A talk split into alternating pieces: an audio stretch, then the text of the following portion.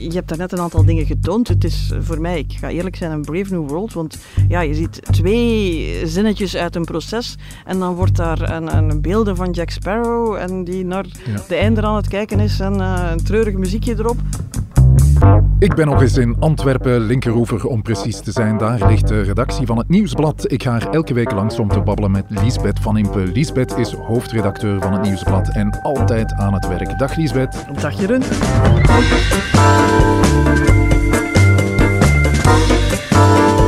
Samen hebben we het over de actualiteit met een goed glas lokale wijn erbij. Ik ben Jeroen Roppe. Dit is de Actua-podcast van het Nieuwsblad. Het punt van Van Impe.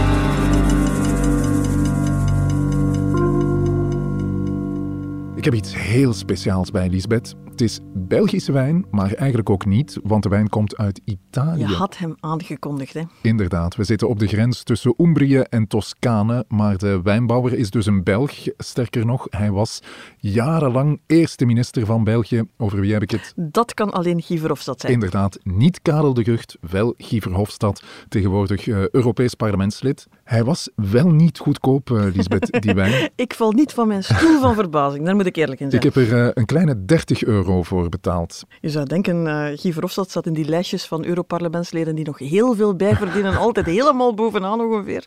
Dus ja, maar dus, uh, de, de, de wijn draagt ook bij tot het businessmodel ja. Guy Verhofstadt. Heel mooi vind ik, als je zo de fles ziet, het uh, etiket vind ik echt geslaagd. Mooi, sober, niet te veel grafische elementen, mooie gouden letters op een blauwe achtergrond uiteraard. En op het etiket staat Meone. Meone. Meone. Wil je iets zeggen? Mensen die uh, Verhofstadt goed kennen, spreken het uit als Me One. de numero uno. ja. Altijd, zeker the, in zijn eigen hoofd. Me, the one and only. Het is uh, heel exclusief. Hij is pas op de markt. Jaargang 2019. Lisbeth, laten we niet te lang wachten. Ik zie dat jij, jij bent al enthousiast voor je de Inderdaad. eerste ja, ja, want ik vind het echt wel een mooie kleur. Het zijn wijnen die we wel een beetje in de gaten houden, maar de, de grote oordelen laat ik dan graag op deze krant over aan Alain Bloeikers. De man die alles weet over wijn. De enige man in Vlaanderen met zijn eigen glasbol, omdat hij zoveel wijnen moet proeven en dus met ja. zoveel lege flessen zit. En die houdt die wijnen van de Gucht en Verhofstadt. Hij wil ze ook wel eens tegenover elkaar zetten. Ja. Uh, en ja, misschien moet ik hem nog eens vragen om... Uh... Laten we ons bescheiden oordeel houden tot uh, straks, Je Lisbeth. kent mij, Jeroen. Ik vind alles lekker wat je meebrengt. Hè. Gezondheid.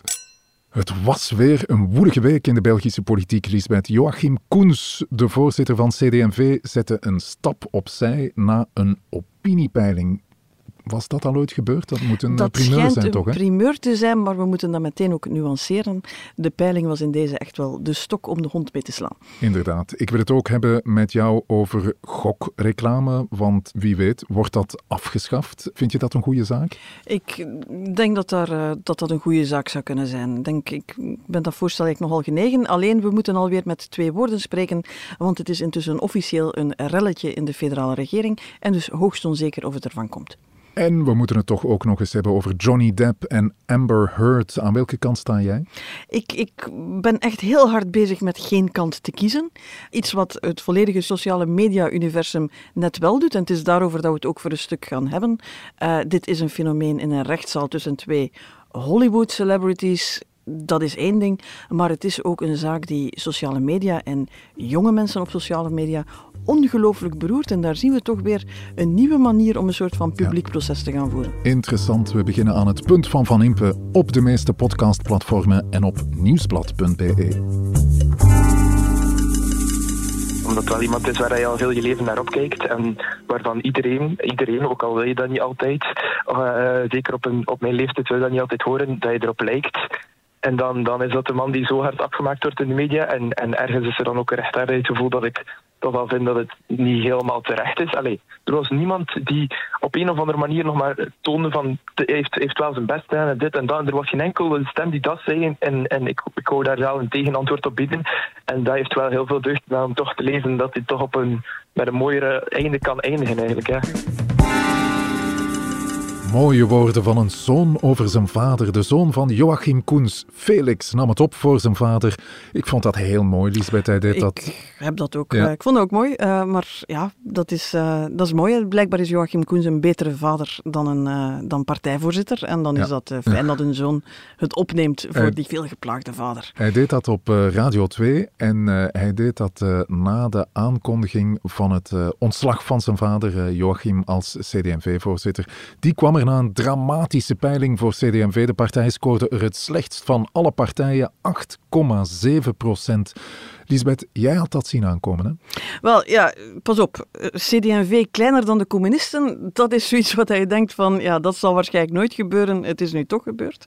Eh, het is in een peiling, en daar gaan we het straks waarschijnlijk nog over hebben. Daar kan je ook heel veel kanttekeningen bij zetten. Maar dat het niet goed ging met de partij, dat die niet goed in haar vel zit, en dat het helemaal niet goed ging met het voorzitterschap van Joachim Koens.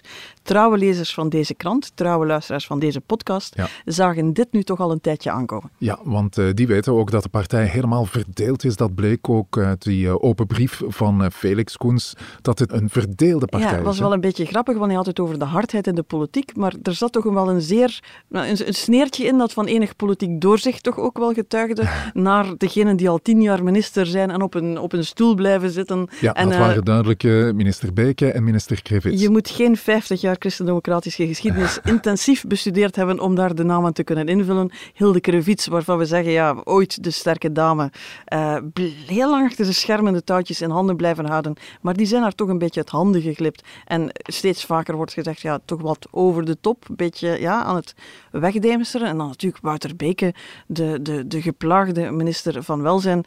Iedereen weet dat ik vind dat hij al lang zijn verantwoordelijkheid had moeten nemen en ontslag had moeten nemen. En ook nu weer als ik hoor van de partij kan geen enkel thema claimen, maar zou zich toch bijvoorbeeld als de partij van de zorg willen profileren, dan denk ik bonne chance met een minister die het om de vijf voeten in het Vlaams parlement mag gaan uitleggen over hoe het nu weer verkeerd gelopen is in die, in die zorg. Ja, Lisbeth, hoe zit het eigenlijk eh, met die verdeeldheid eh, binnen CD&V? Wordt er echt niet meer samengewerkt? Ze is totaal, het is bijna verwonderlijk dat een partij die zo klein geworden is, nog altijd in zoveel verschillende stukjes uiteen kan vallen.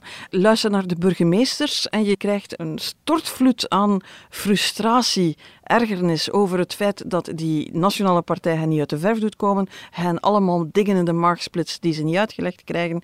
We hebben er ook al over geschreven, burgemeesters die eraan denken om onder een andere naam naar de kiezer te gaan. Ja, want op eh, malaise- lokaal niveau is de CD&V echt nog wel eh, heel machtig. hè? Ja, het is het laatste stukje ruggengraat, maar die burgemeesters voelen zich in de steek gelaten. Je ziet meteen ook Walter de Donder, de burgemeester van Samson en Gert, eh, maar toevallig ook een CD&V'er en zelfs ooit kandidaat-voorzitter, die meteen ook zegt, ja, die meteen ook zegt, Joachim Koensweg, eh, oké, maar hoe zit het met de rest? Dus je voelt vanuit de brede basis dat daar heel ge- eh, wordt over niet alleen de voorzitter, maar de hele top.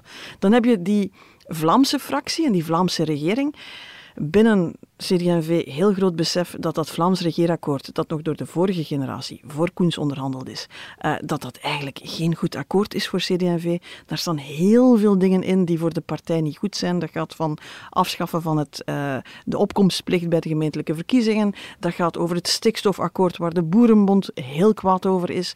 Eh, dat gaat over van alles en nog wat. Ze komen daar niet uit de verf. En ze zitten daar dus met die twee ministers die ja, een beetje uitgeleefd zijn. Heel veel gemor. Ja, nu even goed. enn eh, bacon. Ja. Evengoed zit die Vlaamse fractie te morren over de federale fractie. Daar zijn wel nieuwe kopstukken gelanceerd. Verlinde van Petegem, Sami Medi. Ja, als je eigenlijk op het, het, het, het bilan van Joachim Koens is vrij mager, maar dat heeft hij goed gedaan. De casting federaal heeft hij goed gedaan. Eh CD&V zit in die regering, maar ja, die regering komt niet van de grond. Dus dat is ook, daar is het ook bijzonder moeilijk voor die nieuwe kopstukken om zich eigenlijk goed te gaan profileren. Die twee fracties, die twee vleugels van de partij, wijzen naar elkaar voor de malaise, eh, vinden dat de anderen het beter zouden moeten doen. En je zit dus eigenlijk met een partij die het gewoon niet meer weet. Werk aan de winkel voor de opvolger, zou ik zo zeggen, van eh, Joachim Koens. Dat wordt wellicht staatssecretaris eh, Sami Medi. Iemand die communicatief heel sterk is, daar is iedereen het over eens. Maar volstaat dat, Lisbeth? Het is al iets. Hè. Je zag hem gisteren in de afspraak zitten uh, en dan voel je wel van oké, okay, er zijn drie zinnen gezegd en iedereen heeft min of meer wel door wat er gezegd is. Er geloort een soort van positionering, uh, sociaal-economisch relatief links. Hij zegt we moeten dansisten zijn. Aan de andere kant op cultureel vlak, uh, zeker als het gaat over thema's als migratie, multiculturaliteit, noem maar op. Ja, gemeenschap, dat de woord de, gemeens, dus de gemeenschapsdenkers en bouwers, dat is dan een, een iets meer rechtse positionering. Uh, dus dat is helder. Maar ook, ook Sami Medi is op dit moment, ik denk dat we nog het krediet moeten geven uh, tegen dat hij voorzitter is. Want dat voel je wel, hij kan nog niet zeggen wie hem gaat opvolgen als uh, staatssecretaris. Hij kan nog niet zeggen wat hij met Wouter Bege gaat doen. Dus hij voelt ook wel dat die partij natuurlijk op dit moment ja, wat shaky op de benen staat. Ja. En dat het niet het moment is om al te bouwde uitspraken te doen. Terwijl een buitenwereld, niet de achterban, maar ja, de kiezers, de potentiële kiezers, ja, wel heel snel waarschijnlijk willen, willen zien dat er, dat er duidelijkheid komt, dat er een duidelijke lijn komt en dat al die duidelijke communicatie ook wel echte positioneringen en beslissingen oplevert. Geef hem eens uh, advies, uh, Lisbeth. Uh, waar moet hij vooral aanwerken, Sami Medi? je voelt in zijn achterhoofd zit eigenlijk dezelfde overweging die ook andere voorzitters al gemaakt hebben, die trouwens Joachim Koens ook gemaakt had. Als je een kleine partij geworden bent, als je aan het vechten bent tegen, ja, het is wind op kop, hè, dan moet je zorgen dat je als voorzitter eigenlijk de cruciale touwtjes wel in handen krijgt. Dat niet iedereen zich blijft moeien met iedere, iedere beslissing. Dus hij gaat moeten zorgen dat hij het mandaat heeft om eventueel op die ministers in te grijpen, om nieuwe kopstukken te lanceren, om ervoor te zorgen dat hij ja, doet wat het best is voor de partij en dat dat niet een blijvende clash tussen allerlei kleine belangetjes, burgemeester tegen burgemeester, burgemeester tegen Vlaams, Vlaams tegen federaal, noem maar op. Ja, het is Joachim Koens niet gelukt. Die oude kopstukken zijn taai. Je krijgt die niet zomaar weg. Die zijn ook allemaal voor hun eigen politiek overleven aan het vechten. Ze hebben nu de partij eigenlijk allemaal samen zes maanden bezig gehouden om tot de conclusie te komen die ze al kenden, namelijk dat het met Joachim Koens niet goed komt. Ja, dat is veel tijd die verloren gegaan is en Sami Medi moet nu een vliegende start nemen, want 8,7, ja, daar kan je niet op blijven zitten natuurlijk. Hè. Ja, hij moet, zeg je wel vaker, een aantal thema's claimen. Hè. Dat is wat uh, Christen-Democraten moeten doen, want dat is niet meer zo evident, want die zuilen die zijn weg met de Boerenbond, met uh, Stikstofakkoord heeft nu de Boerenbond helemaal weggejaagd. Beweging is al lang bij andere partijen aan het, aan het shoppen, dus maakt daar nieuwe vrienden. Je voelt eh, Vlaams met de portefeuille die ze hebben, ja, de zorg dat zou je moeten claimen, maar ja, dat is op dit moment door de figuur van Wouter Beke zo goed als onmogelijk. Goed bestuur is een die je af en toe nog eens ziet opduiken van dat wij, wij als christendemocraten, ja, maar dan moet je wel zorgen dat je ministers effectief een verantwoordelijkheid nemen. En hoe kom je tot goed bestuur als je in regeringen zit die heel moeilijk uh, voet aan de grond krijgen en, en, en eigenlijk aan het stilvallen zijn voor ze goed en wel uh, vertrokken zijn. Dus dat wordt ook geen simpel om te claimen. Het zal natuurlijk belangrijk zijn wie hij op asiel en migratie zet. Dat is een plek waar CD&V gehoopt had een stuk profilering te kunnen doen in de voetsporen van Maggie de Blok en Theo Franken. Ja, goed, die casting moet allemaal goed komen met een voorzitter die intussen het compromis aan het smeden is en probeert ja, iedereen te vriend te houden. Dat zal geen simpele zijn. Lisbeth, de peiling was er een van VRT en de Standaard en die werd eh, afgenomen in dezelfde periode als ik als de peiling van eh, VTM, het laatste nieuws en Le Soir. En in die peiling deed CD&V het een pak beter. Daar scoorde de partij 11,6 procent. Dat is wel een heel groot verschil. Ik geloof dat dat de peiling was waar dan Egbert Lachart depressief van werd, want die zat daar dan onder de 10 procent. Dus ja, dat is het ding met peilingen. Je voelt dat debat wordt, barst ook weer los van hoe representatief is dat allemaal. Wat je wel moet zeggen, uh, het is al een gekke wereld geworden als we tegenwoordig een peiling op 11,3% voor wat ooit de grote volkspartij van het land was, dat we zeggen van, oh, dat was eigenlijk toch wel een heel treffelijke peiling. Tussen 11,3 en 8,7 zit natuurlijk, daar zit een pak kiezers dat zogezegd zou weg zijn of verdwenen is of anders gepeild is. Maar je zit daar sowieso op een koers die richting een bodemkoers gaat. Hè, en waar je echt de vraag kan gaan stellen hoe zo'n partij uh, kan blijven wegen op beleid. Iets wat in haar hoofd, in haar hoofd is er nog altijd een grote partij. Hoe gaat ze daar zich in positioneren? En we hebben het daarnet al gezegd, je voelt bij Sami Medi dat sociaal-economisch links, maar cultureel rechtser. Ja, laat dat nu net de positie zijn waar ook uh, Conor Rousseau zich eigenlijk een plek aan het, aan het vinden is. Ja, die is ook voor dat uh, gemeenschapsdenken. Hè? Ja, en dus die, die zit intussen aan een goede peiling, 15%. Maar ja, dat gewoon kopiëren, dat gaat niet maken dat je meteen ook aan 15% zit. In VA zit daar op die cultureel rechtse positie ook wel heel stevig verankerd. Uh, dus het is daar echt drummen in het centrum. En met geen duidelijk idee bij geen van die centrumpartijen hoe ze dat moeten doen, aantrekkelijk communiceren, duidelijke standpunten innemen en toch in de buurt van het centrum blijven. Dat is het eerste punt van uh, Van Impe. Aantonen dat de CD&V nog relevant is. Dat is uh, wat de nieuwe voorzitter van CD&V zal moeten doen. Want het uh, gaat om een compleet verdeelde partij. Ja, je kan een, een, soort van verandering bewerkstelligen door duidelijk te gaan communiceren. Noem maar op, daar zal even een, een, een zucht van verlichting door de partij gaan. Maar daarmee zijn de problemen van CD&V wel hoegenaamd niet opgelost. Het punt van Van Impe.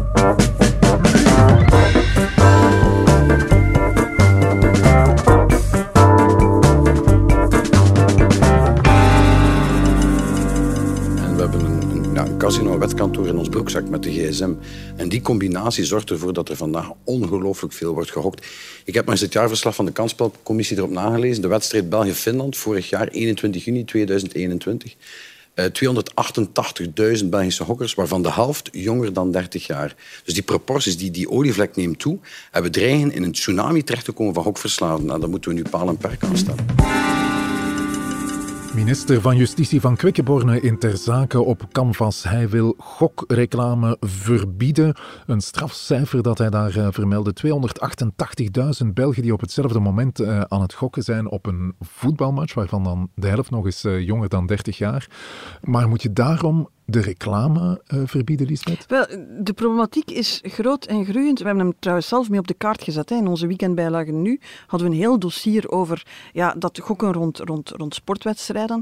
Uh, waar je ook ziet dat krantenwinkels eigenlijk bijna gokkantoren worden, waar dat je langs alle kanten wordt daar dan alarmbellen getrokken, problematisch gokken, grote bedragen gokken en vooral ook heel jonge mensen die bestookt worden met kansen uh, om te gokken. En het is uiteindelijk op hun smartphone maar één klik uh, verwijderd. Dus je zit daar met een groeiend probleem. Dus ja, ik vind het terecht om dit in vraag te stellen en, en ja, te kijken of je daarop kan ingrijpen. Dat wordt wel weer een serieuze klap voor het Belgisch voetbal, Elisabeth. Op bijna alle shirts van ik de voetbalclubs. Ik wist niet dat uh, Georges-Louis Boucher in deze podcast uitgenodigd was, want dat was net zijn uh, argument.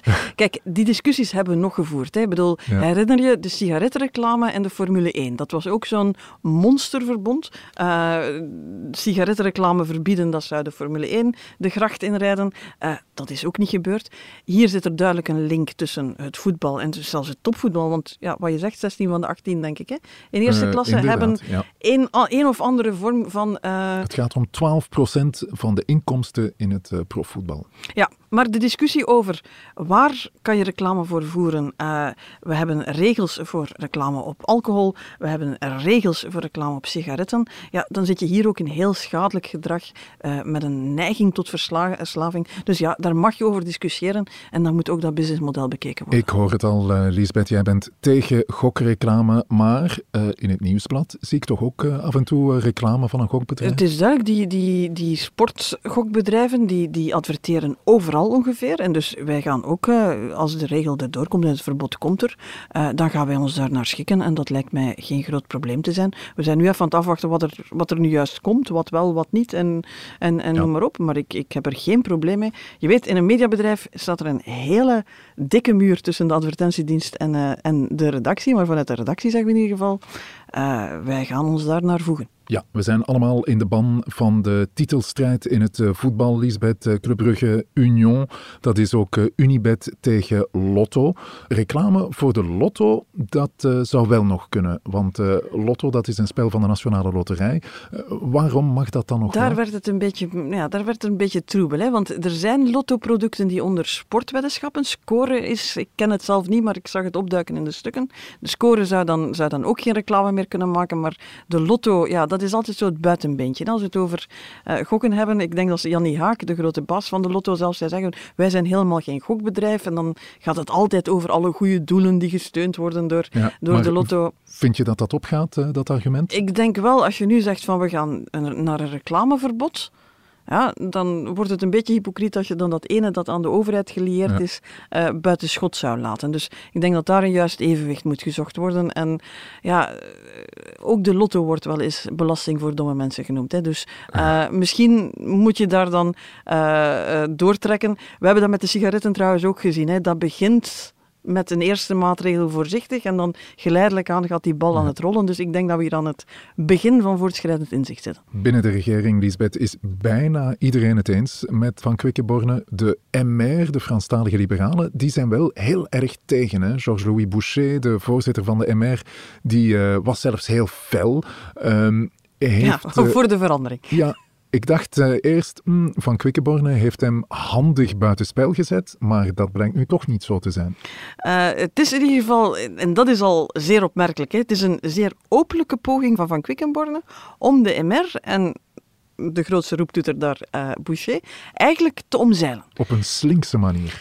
Uh, en eigenlijk zonder het ook weg te steken. Hij heeft een aantal ministers had hij gepolst, die daar ook mee te maken hebben, zoals Sami Medi, die verantwoordelijk is voor de Nationale Loterij. Toevallig zat daar geen enkele MR tussen, want die hebben op geen enkele manier hiermee te maken. Uh, hij zegt, ik heb het akkoord van al die ministers, uh, dus ik hoef hiermee niet naar de ministerraad te komen, ik hoef hiermee niet naar het kernkabinet te komen, ik kan gewoon zelf het KB opmaken, ik kan dat door de koning laten tekenen en dan zijn we gewoon, ja, ik hoef hier niet over te overleggen. Maar dat was wishful thinking. Hij is wat uh, voortvarend uh, geweest van Quickenborne.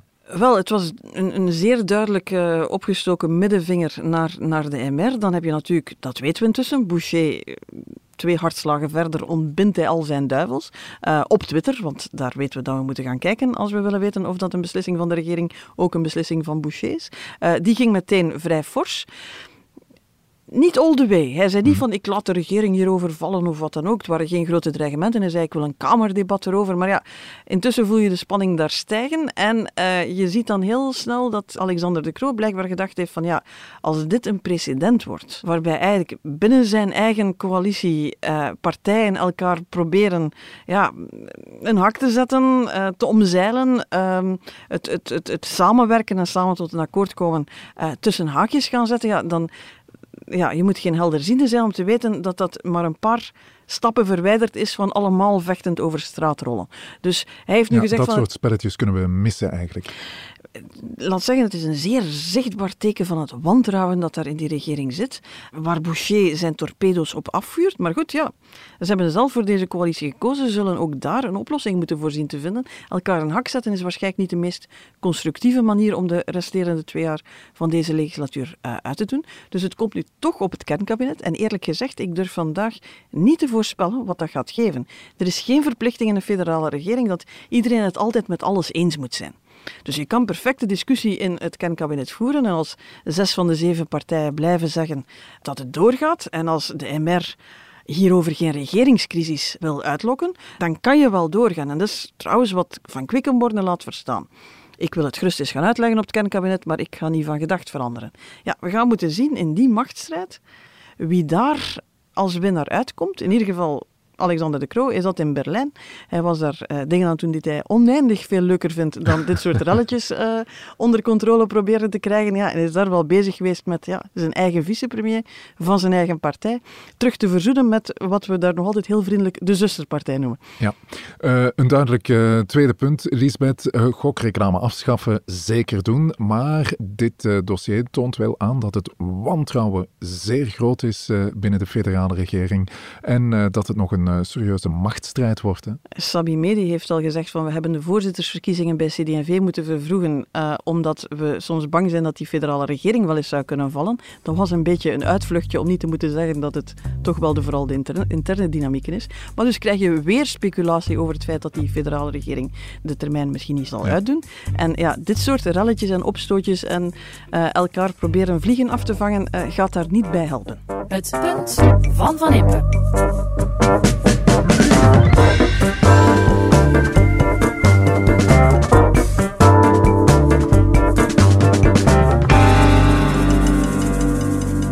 Depp was trying to urinate in the foyer, wasn't he?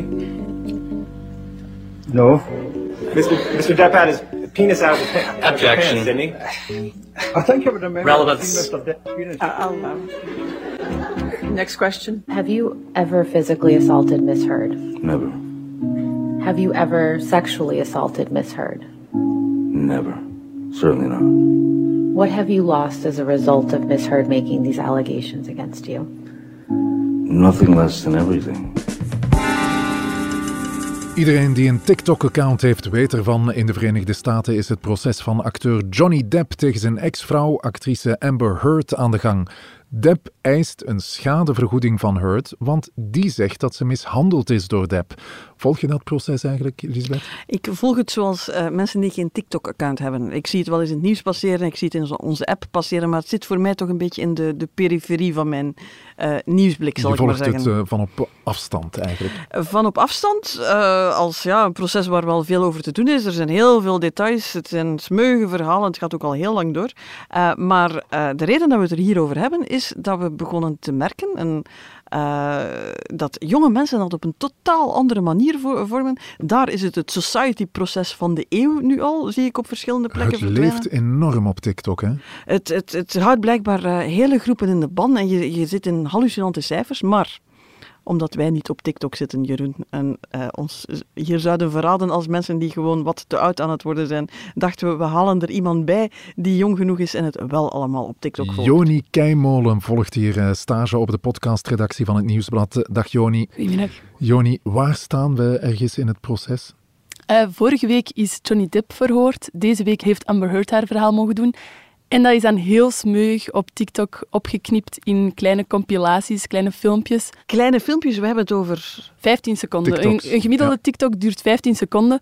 Dus het zijn eigenlijk ja, korte snippets van uitspraken, van gezichtsuitdrukkingen, zelfs van uitspraken van advocaten, uh, van de rechter, die worden samengeplakt tot korte filmpjes. Er wordt muziek achter geplakt en dan ja, wordt, wordt een van beide partijen ja, belachelijk gemaakt of uitgelachen. Of er komt een triestig muziekje onder om het medeleven te betuigen. En op die manier ja, kan je na het kijken van die filmpjes bijna niet anders dan partij kiezen. You're a lot bigger than Amber, correct? Physically? I wouldn't say that. You agree with me? Er wordt ook uh, actief campagne gevoerd door de twee partijen. Hè? Ja, inderdaad. Dus beide partijen ja, doen hun uitleg. De achterban van Johnny Depp verknipt, dan de filmpjes van Amber Heard. Er wordt ingezoomd op haar gezichtsuitdrukkingen. Er wordt ja, heel hard geknipt in haar uitspraken, tot het belachelijke toe. En dan ja, kan zij er niet anders dan er slecht uitkomen. Ja, als je naar de getallen kijkt, ik geloof dat uh, Justice for Johnny, uh, dat zijn de fans van Johnny Depp natuurlijk, uh, daar waren al 7 miljard likes. Ik kan me daar eigenlijk ten opzichte van de wereldbevolking nauwelijks iets bij voorstellen. Ik geloof dat Amber Heard moet het met, met 200, 250 miljoen doen. Ja. en daar zitten dan nog alle mensen bij die aan het campaignen zijn voor het ernstig nemen van huiselijk geweld. Want je zou het bijna vergeten, het is natuurlijk een, een society-proces en het is een Hollywood-koppel en, en het is meug en het is zo oud. Het, het, het, is van alle tijden dat we dat uh, uh, volgen en dat, daar, dat daarover gesproken wordt. Uh, maar het is natuurlijk ook, het gaat over huiselijk geweld, een problematische relatie.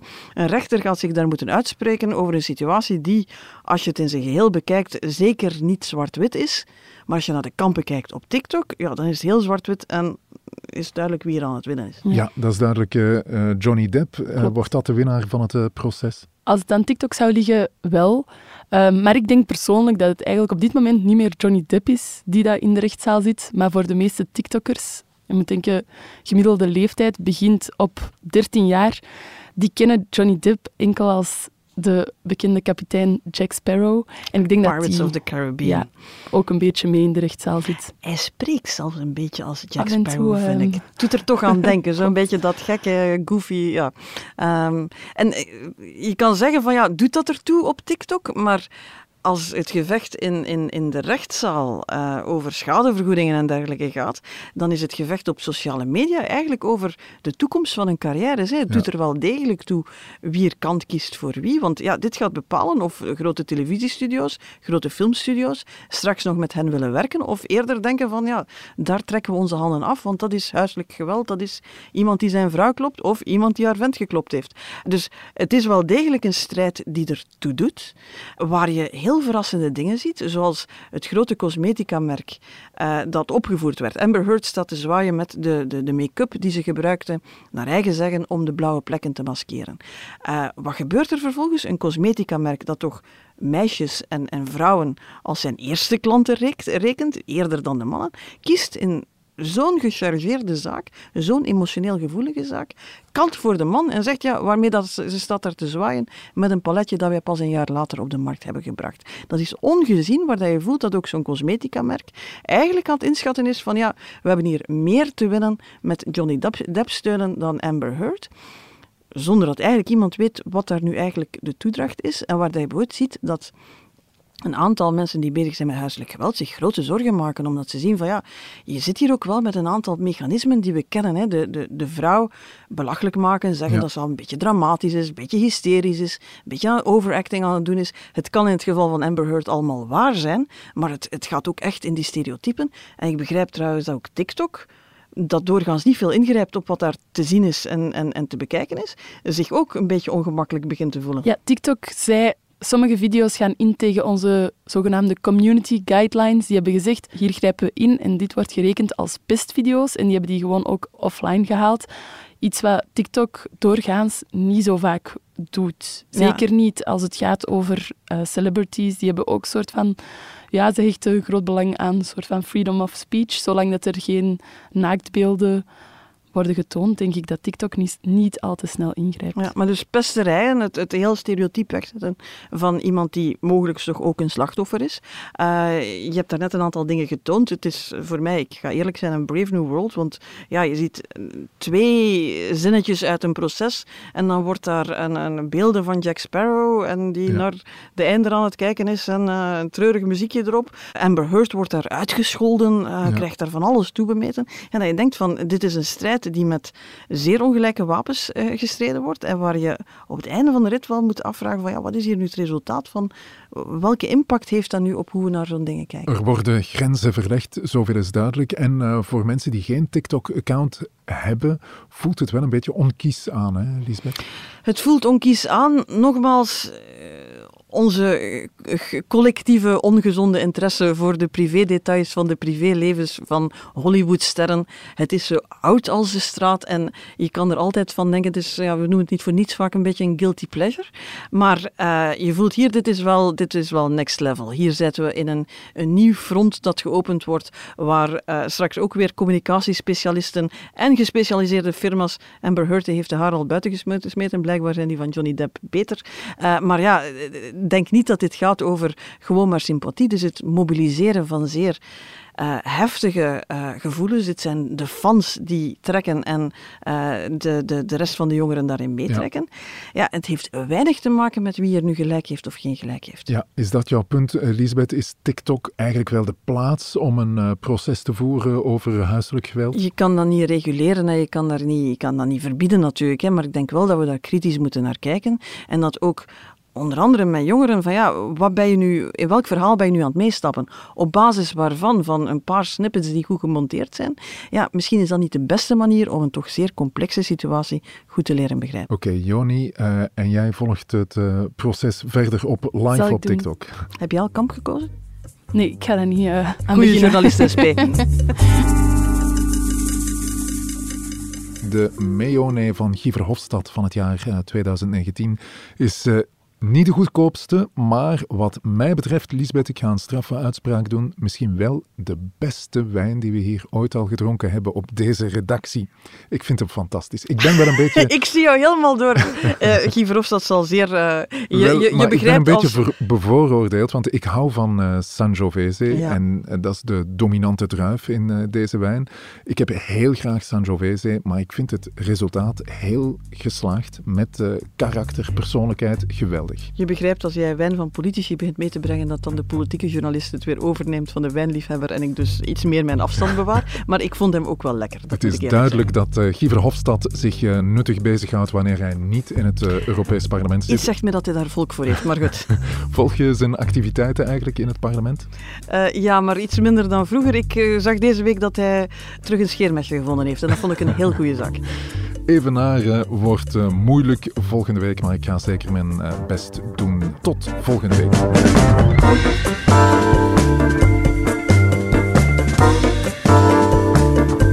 Dit was het Punt van Van Impe, een podcast van het Nieuwsblad. Je hoorde de stemmen van hoofdredacteur Lisbeth Van Impe, van Joni Keimolen en uh, van mezelf, Jeroen Roppe.